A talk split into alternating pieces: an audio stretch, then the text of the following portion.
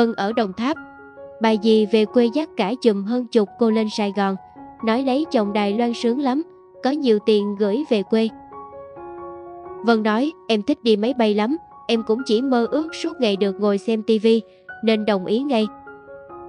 Chồng Vân về ra mắt nhà vợ, chụp cả chục cái ảnh quanh nhà lợp lá, đề rõ chú thích vào dưới ảnh, nhà vợ khi chưa cưới.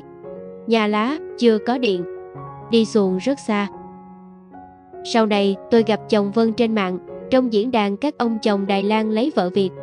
Tôi nhận ra ngay bởi tấm ảnh cái chòi rơm có chú thích, nhà vợ khi chưa cưới, nhà lá, chưa có điện, đi xuồng rất xa. Ngoài cửa có người đàn bà đạp xe ngang dừng lại nhìn, chồng Vân nói, đó là mẹ vợ tôi. Chồng Vân tên Lý Nghĩa, lúc ra mắt bảo nhà vợ là, tôi giàu lắm, tôi làm giám đốc bên đài. Buôn bán tốt, ngày nào cũng có khách hàng. Lý Nghĩa cũng tử tế nên đưa 2.000 đô cho nhà Vân, bảo sửa sang lại nhà cửa chờ ông qua cưới. Hơn nửa năm sau Lý Nghĩa mới qua cưới, thành ra Vân rảnh rang, trong lúc chờ chồng rước, chỉ ngồi sơn móng tay.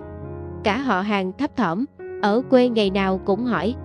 Tính Vân sởi lởi, hiếu kỳ, ngày đầu vừa từ sân bay về, đi mãi lên núi mới đến nhà chồng. Giữa một xóm vài nóc nhà lẻ loi tồi tàn, bước vào thấy nhà cũng lợp ngói, tường gạch xây mộc không trát. Vân đặt vali xuống hỏi chồng, nhà mình đâu?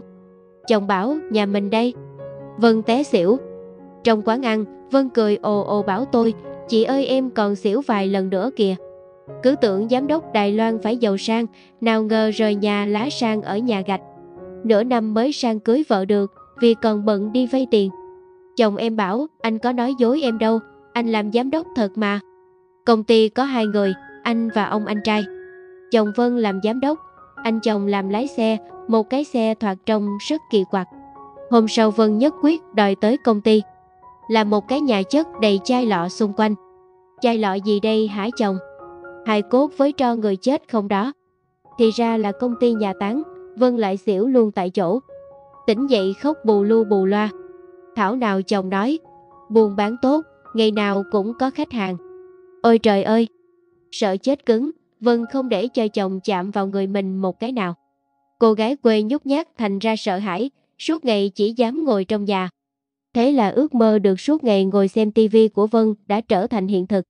Cô ru rú trong nhà, bấm hết kênh này tới kênh khác, mệt thì đi ngủ. Xuống núi đường xa, Vân sợ thế giới ngoài kia. Dương Lý Huy chắc không nghe được chúng tôi nói chuyện gì. Ông chạy sang lục tìm đám đĩa nhạc hải ngoại. Lúc về, xe Huy có thêm Phương Nhung hát trong một cái vỏ giấy bọc CD in lòe loẹt tức cười. Tôi nói với Vân, cho chị số điện thoại, chị sẽ gọi lại, kiếm hộ chị một công việc như em. Nhan từ bệnh viện về, đã trả hết viện phí cho tôi. Anh nghỉ việc chiều nay. Nhan nói, ông chủ khó tính lắm, thời gian mẹ anh nằm viện, anh không chịu tăng ca thêm giờ, chủ đã dọa đuổi. Nhan cao lớn, chu đáo, từ ngày đầu đã coi tôi như người thân. Buổi tối, tôi đi học tiếng Hoa miễn phí ở trường tiểu học cạnh nhà. Lớp xôn xao như một vườn trẻ lớn, còn cái cô dâu Việt Nam đánh nhau, khóc lu loa hoặc chạy huỳnh huỵch. Tôi lại nhớ đến con tôi. Tóc tôi dài ra theo nỗi nhớ, những đêm rối bù. Tôi theo nhan bách bân đi làm xưởng giặt là ở gần chỗ công ty anh. Công việc hơi vất vả, lương ban đầu chỉ được 18.000 đài tệ. Hai người hai lương chỉ đủ nuôi bà mẹ già và hai đứa con chồng. Con trai nhan học tiểu học, béo trùng trục và độc lập, không phiền tôi. Nhưng mỗi lúc làm cơm trong bếp, trong hơi nước sôi buổi tối dưới ánh đèn, tôi luôn tự hỏi sao mình bỏ con mình để đi chăm con người. Có đáng không? Có đáng không, cho dù là giữa tình yêu. Những câu hỏi dắt tôi ra đường, giữa khuya, ngồi im lặng dưới ngọn đèn đường thẫn thờ. Một đêm, Nhan đến ngồi đầu kia chiếc ghế, cũng trầm ngâm, rồi sát lại ôm vai tôi nói. Anh yêu em, em biết vì sao không? Lắc đầu. Thôi về đi em ạ, dắt tay tôi. Chúng tôi làm tình giữa những tâm trạng khắc khoải, không toàn vẹn. Có lúc nào Nhan nghĩ đến người vợ đã chết nát giữa những đống gạch đá bê tông khu chung cư quay trở lại trong hình hài cũ, nhìn thấy tôi trần truồng ôm chồng cô trong tay. Nhan khắc khoải bởi biết đâu anh chỉ là nơi tạm trú của tôi. Anh ưa yên ổn, chí thú, hiền lành. Anh không thích nghe tôi kể về những sóng gió trong đời tôi, trong tâm hồn. Anh chỉ gần gũi thân thiết với tôi trong hiện tại. Anh lạ lẫm với tôi dằn xé giữa quá khứ và tương lai. Cho dù anh xuyên sâu vào cơ thể tôi, anh vẫn chưa chạm tới được đáy sâu cảm giác. Gần đây, đến lượt Nhan bỏ tôi ra ngồi dưới ngọn đèn đường. Những buổi tối không thấy Nhan đâu, tôi bật kênh vô vô cho lũ trẻ xem, rồi cũng lẻn khỏi nhà tìm đến bên người đàn ông tôi yêu, dựa vai anh. Chúng tôi ngồi canh cho ánh sáng thành phố Đài Trung. Cảm ơn thị trưởng Đài Trung đã không tắt ngọn đèn trước công viên của hai chúng tôi. Một ngọn đèn nhỏ nhoi giữa hàng tỷ quất năng lượng nguyên tử tràn ngập đảo lại quan trọng với chúng tôi như thế này. Nói chứng kiến lúc chúng tôi lặng im. Bình yên là một thứ hạnh phúc khó bày tỏ, khó chứng kiến. Thời gian ấy ngắn tới mức không kịp nhớ, tôi đã bị đẩy vào cuộc đời sóng gió. Hoặc đời tôi sóng gió tới mức nhận ra ngọn đèn gia đình sum vầy chỉ sáng lên trong mong ước mà thôi. Còn tôi, số phận tôi gắn với những ngọn đèn đường. Nhàn bị đuổi việc. Thì ra những ngày vào viện chăm mẹ ốm, quen tôi, những ngày đón tôi đi làm đưa tôi khỏi xưởng, anh đã bị cảnh cáo nhiều lần. Chuyến xe ân cần rước tôi đi làm mỗi sáng, đổi lại là quyết định bị đuổi việc. Chân kỹ thuật viên của anh có nhiều sinh viên vừa tốt nghiệp các trường kỹ thuật của Đài Loan lắp vào, lương khởi điểm thấp hơn lương Nhan, nhưng người làm mới luôn vui vẻ phấn khởi và trẻ trung hơn. Nhan về nhà ngồi thở dài. Bỗng dưng tôi trở thành tai họa cho cả nhà. Nhưng thê thảm hơn khi bỗng dưng tôi trở thành người gánh vác cả gia đình năm người. Chúng tôi thẫn thờ. Bà mẹ Nhan tuôn từng tràng tiếng Đài Loan nhiếc mốc mà tôi không thể hiểu bà nói ai. Nhan đáp lại mẹ cũng bằng tiếng Đài Loan. Tôi xua hai đứa trẻ vào phòng ngủ để xem tivi trong ấy. Tôi không hiểu tiếng Đài Loan, nhưng tôi hiểu những gì người mẹ kia đang hàng học. Nhan đi xin việc, tôi đi làm, bà mẹ họ tiêu ở nhà tiếp tục giết mốc một mình bằng thứ tiếng Đài chan chát lê thê. Bà có nói nữa tôi cũng không hiểu, người yêu càng không dịch cho tôi hay mẹ mắng gì. Tôi khó xử, lẫn tránh không dám nhìn đối diện bất kỳ ai. Tôi mập dần lên, khôi phục lại sức khỏe và sự vui vẻ, nhưng ngược lại với tôi là cảnh nhà nhan bách bân sa sút trông thấy. Bà mẹ lại nằm quay mặt vào tường, tới ngày thứ tư, chúng tôi buộc phải đưa bà vào viện. Vào nằm đúng gian phòng chúng tôi đã quen nhau. Tôi đứng ở sân bệnh viện, buồn rầu cầm tay nhan. Em yêu anh, nhưng em phải đi thôi. Lần đầu tiên tôi thấy Nhang khóc, Nhang nắm tay tôi ngoảnh mặt đi. Tôi rất muốn làm một điều gì đó để an ủi người tôi yêu. Nhưng giá như làm được gì thì tôi đã làm trong suốt những ngày qua chứ không chờ tới giây phút chia tay. Chúng ta có ba đứa con trai. Chúng ta có nhiều gánh nặng, có nhiều mơ ước. Em biết rằng cuộc sống khó khăn, em không muốn cuộc sống của chúng ta ngày càng chật vật đi. Vì thế em muốn anh sẽ luôn thế này, em cũng sẽ nhớ anh. Nhàn nói, ở đây bắt đầu, ở đây cũng chia tay. Tôi đi một mình ra cổng bệnh viện, về thu xếp đồ đạc. Tôi muốn kết thúc trong êm dịu, không muốn kết thúc như thể muốn giết nhau, như với người yêu đầu, với người chồng Đài Loan. Tháng 10 sắp hết, con tôi sắp tròn 6 tháng tuổi. Tôi đón nhận mùa đông sắp tới, vui mừng nghĩ nơi con tôi sẽ không biết giá lạnh là gì. Mặt trời Sài Gòn luôn chói. Đau đớn như thể nửa cuộc đời của tôi đã chôn nốt tại đây, bỏ tôi ở lại với Nhan. Tôi linh cảm thấy đó là cơ hội hạnh phúc cuối cùng của đời tôi. Vân không còn giúp việc ở quán ăn Việt Nam cạnh ga Đài Trung nữa. Quán ngày càng phát đạt, người Việt Nam đổ sang đây ngày càng đông, có thể cảm tưởng ra đường chạm mặt nói to sẽ thấy người Việt. Những cuộc họp mặt sau xe rác của các chị Ocean Việt Nam ngày càng đông vui. Có một lần có một người đàn ông Việt Nam đi đổ rác. Hỏi ra biết quê Long An, sang đây làm Ocean đổ bô cho một bà già 80 trên tầng 24 của cao ốc. Ngạc nhiên quá, tôi đứng lại hỏi, anh có thật là kháng hộ công giúp việc nhà không anh?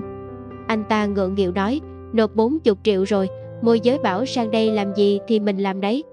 Và anh nói nhỏ, mai tôi trốn đi. Sang để mà trốn chứ ai chịu đi đổ bô cho bà già. Em biết chỗ nào làm mách với nha. Tôi cũng đang tìm việc đây. Người như anh bán đi cũng được một nghìn đô. Nhưng tôi không cần tiền ấy. vả lại, biết là mai bỏ trốn, tức là đã có cô dâu Việt Nam nào đó dằn sẵn lưới đón lỏng anh rồi. Buồn người không phải là dắt tay qua biên giới, đưa gái đi làm điếm đâu. Buồn người chỉ là hôm nay đi đổ rác, làm quen với một người tay xách túi rác phân loại cũng như mình. Ngày mai mình cho họ địa chỉ để trốn, mình được 5.000 tệ. Một túi rác và hai cú điện thoại cũng là buôn người với chính quyền Đài Loan và cũng là đổi đời với chúng tôi. Giá mà tôi có trong túi 1.000 đô. Gặp Vân ở công ty bán thẻ điện thoại ở ngay gần quán. Vân bảo, sao chị không gọi điện thoại cho em? Vừa có chỗ làm ngon lắm, đi phát tờ quảng cáo, phát mỗi ngày được 1.000 tệ, còn hơn làm công xưởng. Tờ rơi quảng cáo màu vàng của Western Union. Mỗi ngày 1.000 tệ bằng tiền mua sữa cho con tôi một tháng. Làm hai ngày đủ tiền mua bỉm và quần áo. Làm ba ngày đủ tiền nuôi cả gia đình tôi ở Sài Gòn. Nhưng mẹ tôi chưa bao giờ lấy của tôi một đồng nào, dù tôi gọi điện về hỏi. Mẹ tôi bảo, cháu ngoan lắm, ba tôi cũng bắt đầu yêu cháu, ông bớt uống rượu rồi. Chiều chiều ông đặt cháu lên xe nôi, đẩy ra giữa ngõ mồ côi. Vân mặc quần ngắn tới bẹn, đi đôi bốt to đùng, thò ra hai cái đầu gối to toàn xương. Vân nói, em sang Đài Loan gầy đi mất 6-7 kg. Là do sợ. Sợ chồng, sợ ăn, sợ những hũ cốt đựng cho người chết quanh nhà, sợ mùi ám từ người chồng chưa bén hơi, sợ chiếc xe tan cành càng, sợ núi cao vắng người, sợ thức ăn nhiều dầu lắm thịt của người Đài. Xuống được núi, chồng dắt Vân vào quán Việt Nam, giờ đến lượt chồng Vân sợ, nôn lấy nôn để khi thấy vợ chọc thịt ăn, mấy con vịt con chưa nước mắt. Giả mang quá, giờ đến lượt ổng tránh em ra, ha ha chắc ổng luôn tưởng tượng ra con vịt trùi trụi nằm thay lẫy trong bát trứng vịt lộn sụn nước. Vân dễ tính, sởi lỡi, đã kể là không dứt. Về sau này cứ thằng nào qua tán tỉnh, em lại dẫn chúng nó đi ăn hột vịt lộn. Ha ha, mấy chàng Đài Loan chạy bán sống bán chết. Tôi đi ăn trưa với Vân, chúng tôi ngồi trong quán mì mở máy lạnh. Tự rót một ly hồng trà lạnh. Bát mì của tôi còn nguyên. Vân nói gầy đi mà mặt vẫn cứ mũm mỉm trẻ con. Hồi ra văn phòng đài bắt phỏng vấn, ông phỏng vấn buồn cười lắm. Ông hỏi em, đêm qua ngủ với chồng mấy lần. Ôi vậy hả? Em bảo em chả nhớ, nhưng chồng làm lâu lắm, chắc hai lần. Sau chồng em bảo, phần ông chồng thì ông trả lời là đêm qua làm tình ba lần. Chắc hai lần lâu lắm, cũng gần như làm ba lần nên bọn em qua. Có một chị đi cùng em bị trượt. Vì ông phỏng vấn của Đài Loan hỏi chồng là quần lót của vợ màu gì, ông chồng chị đó không trả lời được. Thì quần lót cũng chỉ mấy màu trắng đen xanh đỏ, cứ nói đại đi cũng được mà. Nhưng mà ông chồng cậu, ổng quát, kiểu gì bố ai mà biết được, tắt đèn hết rồi, phỏng vấn cái gì kỳ cục vậy. Kết quả, chắc rớt, chờ lần sau đi quá ha. Tưởng tượng những gương mặt ngồi chờ được hỏi, ngồi chờ được sang đài, vợ chồng không nhìn vào mắt nhau.